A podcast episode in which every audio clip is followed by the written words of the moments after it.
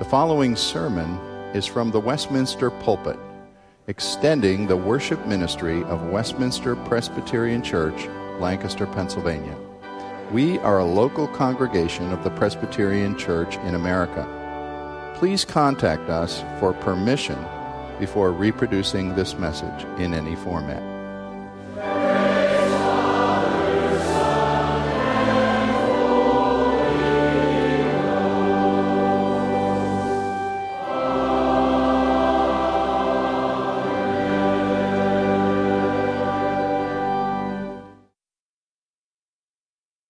Is my pleasure to introduce to you Keith Winder, who is the associate pastor at Wheatland Presbyterian uh, Church, a, a, daughter church of Westminster here. Uh, he comes and he's going to be bringing God's Word. Keith uh, has been there for about 14 years, first as the youth pastor and now as the pastor of adult ministries. His wife, Melanie, and he have three children.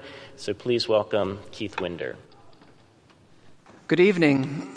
It's good to be with you all, and it's a joy to be here uh, bringing God's Word to you. And greetings from Wheatland. It is a pleasure of ours to partner with your church throughout the year in various ways, and your staff and pastors are an encouragement to Luke and myself and the other staff at Wheatland, and your church is an encouragement as we minister alongside one another here in Lancaster County. Our passage this evening is from Psalm 90, which I will read, but before I do that, I'm going to pray for us. Lord God, we thank you for your word.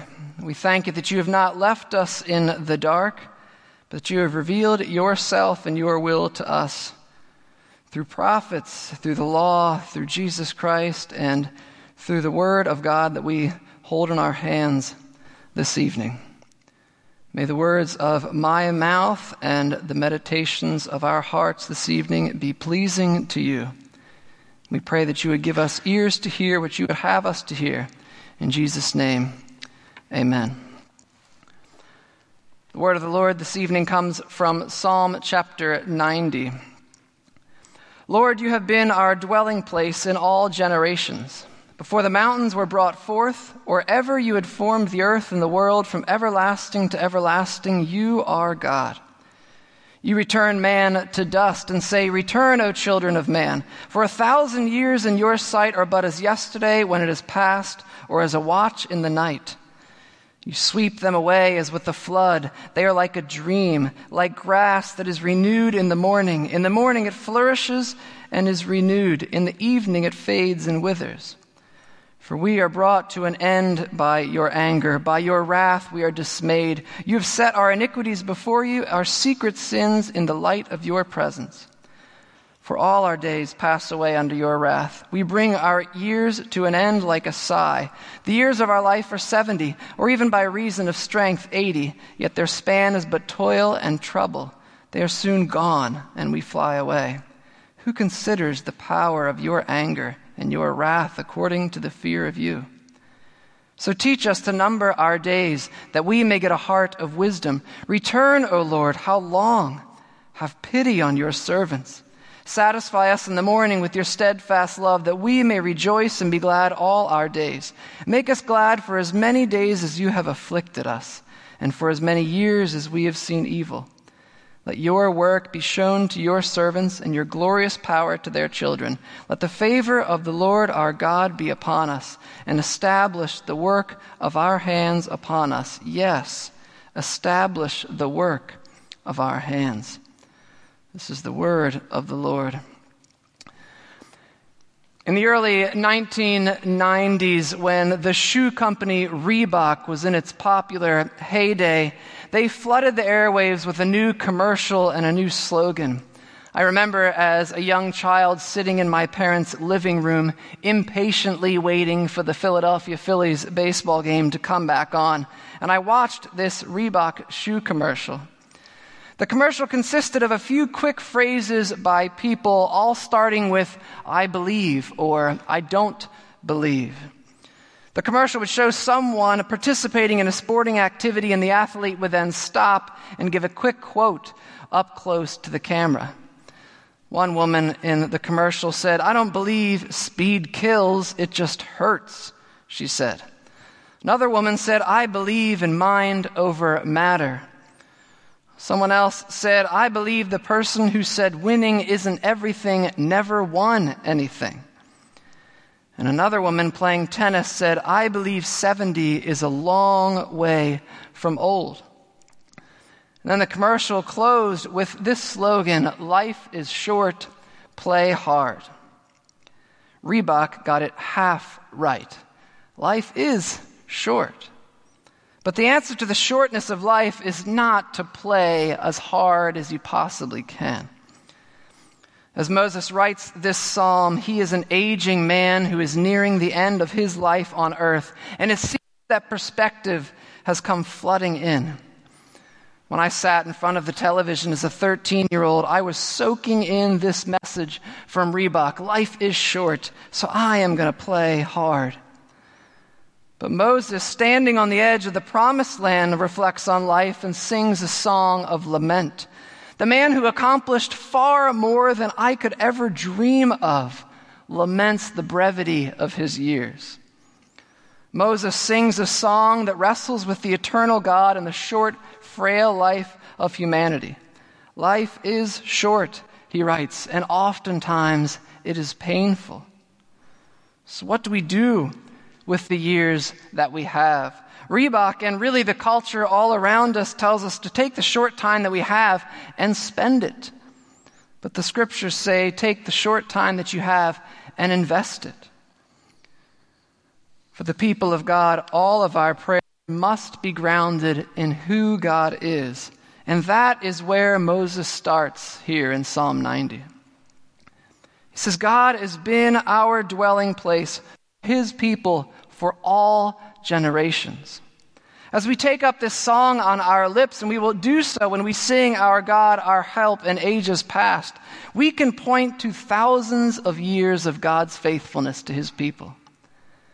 And this dwelling place that God serves as is not just a place to live, it is a place of refuge.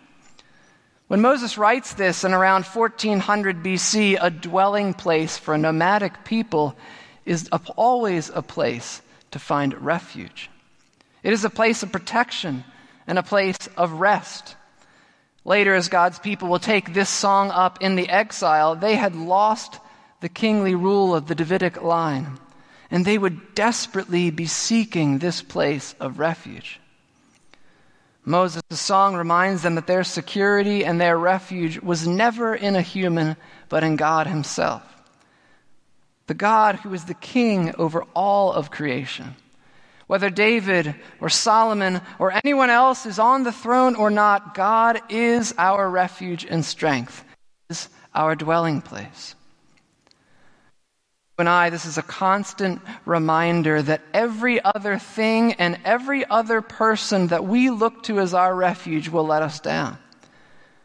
Whether we think a particular job or a particular house or a political leader or a political ideology or a bank account balance will provide our dwelling place. Moses reminds us that the only refuge is the everlasting God who was here before the mountains were brought forth and before the earth was formed. There are difficult words coming from Moses in Psalm 90 because this, after all, is a lament. But before he gets there, he offers this confession of faith. The God we worship, the everlasting God from generation to generation, has faithfully been our dwelling place. This is not just a contrast between the eternal God and the brevity of our lives, but the eternal nature of God and His sovereign care over His people is the solution to our short and broken lives. God is our eternal dwelling place. He is our eternal home. And this is what gives us hope when we lament the brevity of our lives. After Adam and Eve fall by eating of the forbidden fruit, God pronounces a curse on humanity. To Adam, he says, Cursed is the ground because of you. In pain you shall eat it all the days of your life. Thistles and thorns it shall bring forth for you.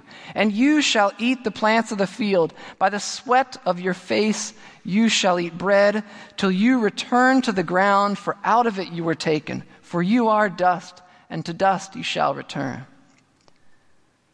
Because of Adam's sin, death had entered the world, and now life, which was meant to be an everlasting enjoyment of the presence of God, is now a short struggle filled with pain, thorns, and sweat. Our days are now numbered. We will die returning to the ground. This is the contrast that Moses draws when he says, For a thousand years in your sight are but as yesterday when it is past, or as a watch in the night. But the years of our life are 70, or even by reason of strength, 80. We must realize that even if we lived a thousand years, it's like a day for God. But instead, we only live 70 or 80. In fact, there is no time in our lives when we can say, Well, I have a lot of years left. For our years get swept away as with a flood. They are like a dream, like grass that is renewed in the morning, and in the morning it flourishes and is renewed, in the evening it fades and withers. I know in the spring, summer, and fall, it might be difficult for us to connect with the idea of grass that springs up in the morning and then wither, withers in the evening. Because many of you experience that our grass just keeps growing and growing and growing for half the year. But in the hot and dry sun of Palestine, the new grass would spring up with the dew in the morning and then shrivel away by evening.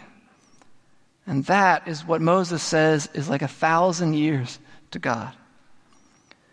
As James later reminds us in the New Testament, what is your life?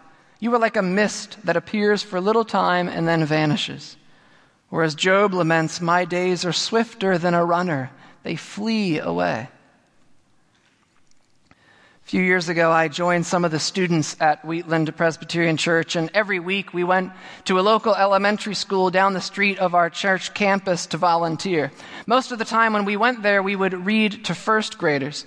On one occasion, I was sitting with a group of three kids, and I like to introduce myself and give the kids a chance to get to know me a bit. So I would always let each of them ask a few questions before we got started. So one opportunistic first grader said, I have a question. How old are you? 34, I replied, which was true at the time. And I saw out of the corner of my eye one of the other girls in our group with this concerned look on her face. Her eyebrows went up, a hand goes over her mouth. She looks right into my eyes and says, That's old. Are you dying? I don't think so, I replied. And then I quickly moved on to any other questions. But for a seven year old in first grade, 34 years sounds like an eternity. So surely someone of my age would be in his last days, she thought. But here Moses says that even if we lived to be a thousand years old, it would be just a short moment in the eyes of God. When I answered her question about me dying by saying, I don't think so, I was wrong. I am dying. And Moses says it'll happen sooner than I think. Our lives are brief. But not only is life short, life is really hard. As we read in Genesis 3, the world is under a curse. And not one that the fairy godmother sort of reverse with a fancy wand as the flick of the wrist. In verse 7 of our text this evening, Moses again refers back to Eden, when the sin of Adam brought forth the wrath of God, resulting in the curse of decay and death. Adam and Eve, as they worked in their garden park, experienced wonderful fruits of their labors. They worked hard, but they saw wonderful fruit. But now, in many ways, the earth works against us and it's part of the curse. Another part of this curse is exile, banishment from God's presence, his place, his sanctuary. The words that Moses uses in this psalm are also used to describe God's anger and wrath in Deuteronomy 28 and 29, where the writer says that the unfaithfulness of humanity leads to exile, leads away from God as our dwelling place. It happened in the garden, and it will happen when Jesus returns in judgment upon the earth. Sin leads to exile. You and I live short lives in exile because of our sin, and there is no hiding that sin. The psalm says, Our sins are set before God, dropped right in front of Him for His judgment and His examination. When Adam falls for the schemes of the devil, it seems, in one sense, when we read the story, that it's just Adam, Eve, the serpent, and a piece of fruit. As they look around, they may have sinned in secret. Maybe they would get away with it. It's possible that God didn't see them. Maybe Adam could find a way to get out of this. But then for Adam and Eve, something doesn't feel right. Now they're ashamed of their own bodies and the sin they have committed. And then, if that already isn't hard enough, God comes walking over to them in the garden saying, Adam, where are you? Adam replies, likely, uh, I, well, um, uh, I heard the sound of you in the garden and I was afraid because I was naked and I hid myself. Adam tries to hide from God, but here Moses reminds himself and reminds you and I that our sins are ever before God.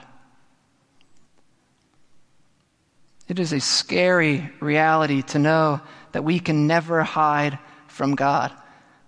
But on the flip side, it is a very, very encouraging reality. Because our lives are short and our lives are painful, but God is present in every single moment of it. Not hovering over us with a nod of disapproval for all the filth that you and I get into, but present as the merciful God who has been our dwelling place for all generations. Sinclair Ferguson says, It is the same merciful God whose hand is upon his people in times of severity and pain as in times of joy and satisfaction. And indeed, he says, the purpose of the times of severity is to wean us away from seeking our satisfaction from anywhere else except in the Lord and in his purposes. Life is short, life is hard, it can be painful. And so, what does Moses do and what do we do? Moses implores God to remember his covenant with his people and to give us wisdom. Moses writes, So teach us to number our days that we may get a heart of wisdom. Return, O Lord. How long? Have pity on your servants. Moses says our lives are short and painful, but now he says that it feels like God is taking forever. How long? I'm amazed at how, for kids and adults as well, 15 minutes can seem both like the shortest time increment in the world and also an eternity, depending on what's happening. When I tell my seven year old daughter that she has 15 minutes left of watching the television, I get a look and possibly a seriously? That's all 15 minutes? That's way too short, she says. But then, if that seven, same seven year old girl is working on addition and subtraction problems for school, and I tell her she has only 15 minutes left until she can do something fun, she looks at me and says, Seriously? 15 more minutes? That'll take forever. We see this isn't only true for children. In these verses, Moses is struggling with the same thing. 70 years feels like it's never enough time in life, and it also feels like it's forever. Return, O Lord. How long? But it's interesting because Moses in Psalm 90 also finds benefit in the brevity of life. He says, Teach us to number our days so that we may get a heart of wisdom. In light of our short lives, God, teach us to live according to your time table. Recalibrate our lives that we may live to learn according to your calendar. Help us to daily recognize the reality that our days are short and numbered. Teach us to recognize our sinfulness and our complete dependence upon you. As we wait for your return, help us, Lord. This is a proper lament from Moses, not shaking an angry fist at God, but an open handed, open hearted cry. A cry that God will rescue us from death and judgment. How long, O Lord, until you come and bring rescue and redemption in our short and painful lives? You and I don't have to look very far to feel the short and painful reality of life. It is all around us. We feel it in physical sickness. We feel it in the way too early loss of family members and friends. And we feel it in the midst of violent and evil actions here in our hometown and around the world. We see it in the news day after day. The short and painful reality of life. Just a few months ago in El Paso and Dayton, we saw the reality of the brevity and pain of our lives. A few months ago in El Paso and Dayton, I'm sure you remember two men opened fire on innocent men, women, and children, and the brevity and sin filled nature of our lives was clearly put on display for us and for our nation and for the world. As Moses would have lamented for so many families and friends in those towns, their loved ones were swept away as with the flood, and it happened as fast as a dream. The secret sins of racism and anger and jealousy and pride were brought into the light before an entire nation. As we watch the news or follow our Twitter timelines, the broken world that we live in was once again, as it has been so many times before, shoved right in front of our faces. And when these sorts of tragedies happen, we cry out with Moses, with the people of Israel, with the people of El Paso, Dayton, and so many other communities that have been directly affected by hatred and anger and racism we cry out, Return, O Lord. How long, O Lord? Teach us to number our days so we may get a heart of wisdom. We can have many responses to horrible tragedy, whether it's donating money or spending time with families or taking political action. It can involve going and being present with people in their grief, but it must involve praying that God will bring comfort to families and that He will give us a heart of wisdom. As Moses continues, and as we wait for God's return, we pray that God would make us glad for the days that He has afflicted us. That's what Moses says. Make us glad for as many days as you have afflicted us. Does this mean that we're supposed to enjoy the fact that our world often seems like it's crumbling? That's absurd. Does this mean we're supposed to somehow, in some weird, twisted way, love the pain in our lives? Of course not. There is no sense anywhere in Scripture that we are supposed to love or enjoy pain or even seek pain. But there is a constant call for us to see God's goodness within our pain and recognize that it does not happen in a vacuum, but rather our pain and our suffering are experienced alongside and united to the pain and suffering of Jesus. You and I do not rejoice for pain, but we rejoice that God has given us these years to live, even if they are painful. Because in the pain, God is working, and in the pain, God can reveal His glory and His grace. When you and I exercise, or we work hard, or we make it through a really difficult day, praising God for the opportunity that you and I have to live and to breathe, we are being given another chance each and every day to see and experience God's glory in our lives and in the life of the world few years ago, I was running in a trail race in State College. And as I was slowly climbing up one of the mountains in the race, I thought I was never going to make it. I was so close to just lying down and taking a nap or turning around and quitting. But as I continued very slowly moving along and I crested the top of the hill, I came to an overlook that went on for miles. I stopped, even though it was a race at that point. I'm no longer racing, and I soaked it in. And in that moment, I was reminded of the creativity and beauty and glory of God in a way that I could not have experienced had I given in to the pain and walked down to the bottom of the mountain. Getting to the top was an opportunity to see God's glory and grace in a way that I could not have experienced without the pain of the climb. Now, I know in light of the overwhelming evil and pain that many of us are experiencing in life, an illustration of running in a race is a bit insignificant, but the truth is the same. Our lives are short, and our lives are painful. But God is working in our lives. And in the pain, we have an opportunity to see God's glory and His goodness to us and to the world to let his work be shown to his servants and his glorious power in his children. As we pray Psalm 90, we are asking God to show us how he is making all things new in the midst of pain and evil in our world.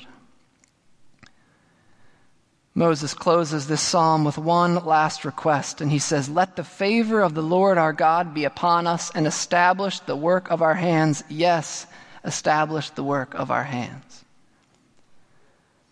Moses pleads with God that our brief and difficult lives would be made purposeful by his power.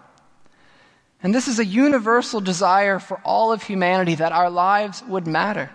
It's why a book like that, The Purpose Driven Life by Rick Warren was on the New York Times bestseller list for 90 weeks. For two years, something with the title The Purpose Driven Life was on the New York Times bestseller list. Because everyone wants their lives to matter. Even Moses calls for it here in Psalm 90. We pray, establish the work of our hands. Make what we do in this life count. May our days not be lived in vain. As Paul wrote to the church in Corinth, they needed encouragement that their brief lives would not be wasted. Paul writes to the church Behold, I tell you a mystery. We shall not all sleep, but we shall all be changed.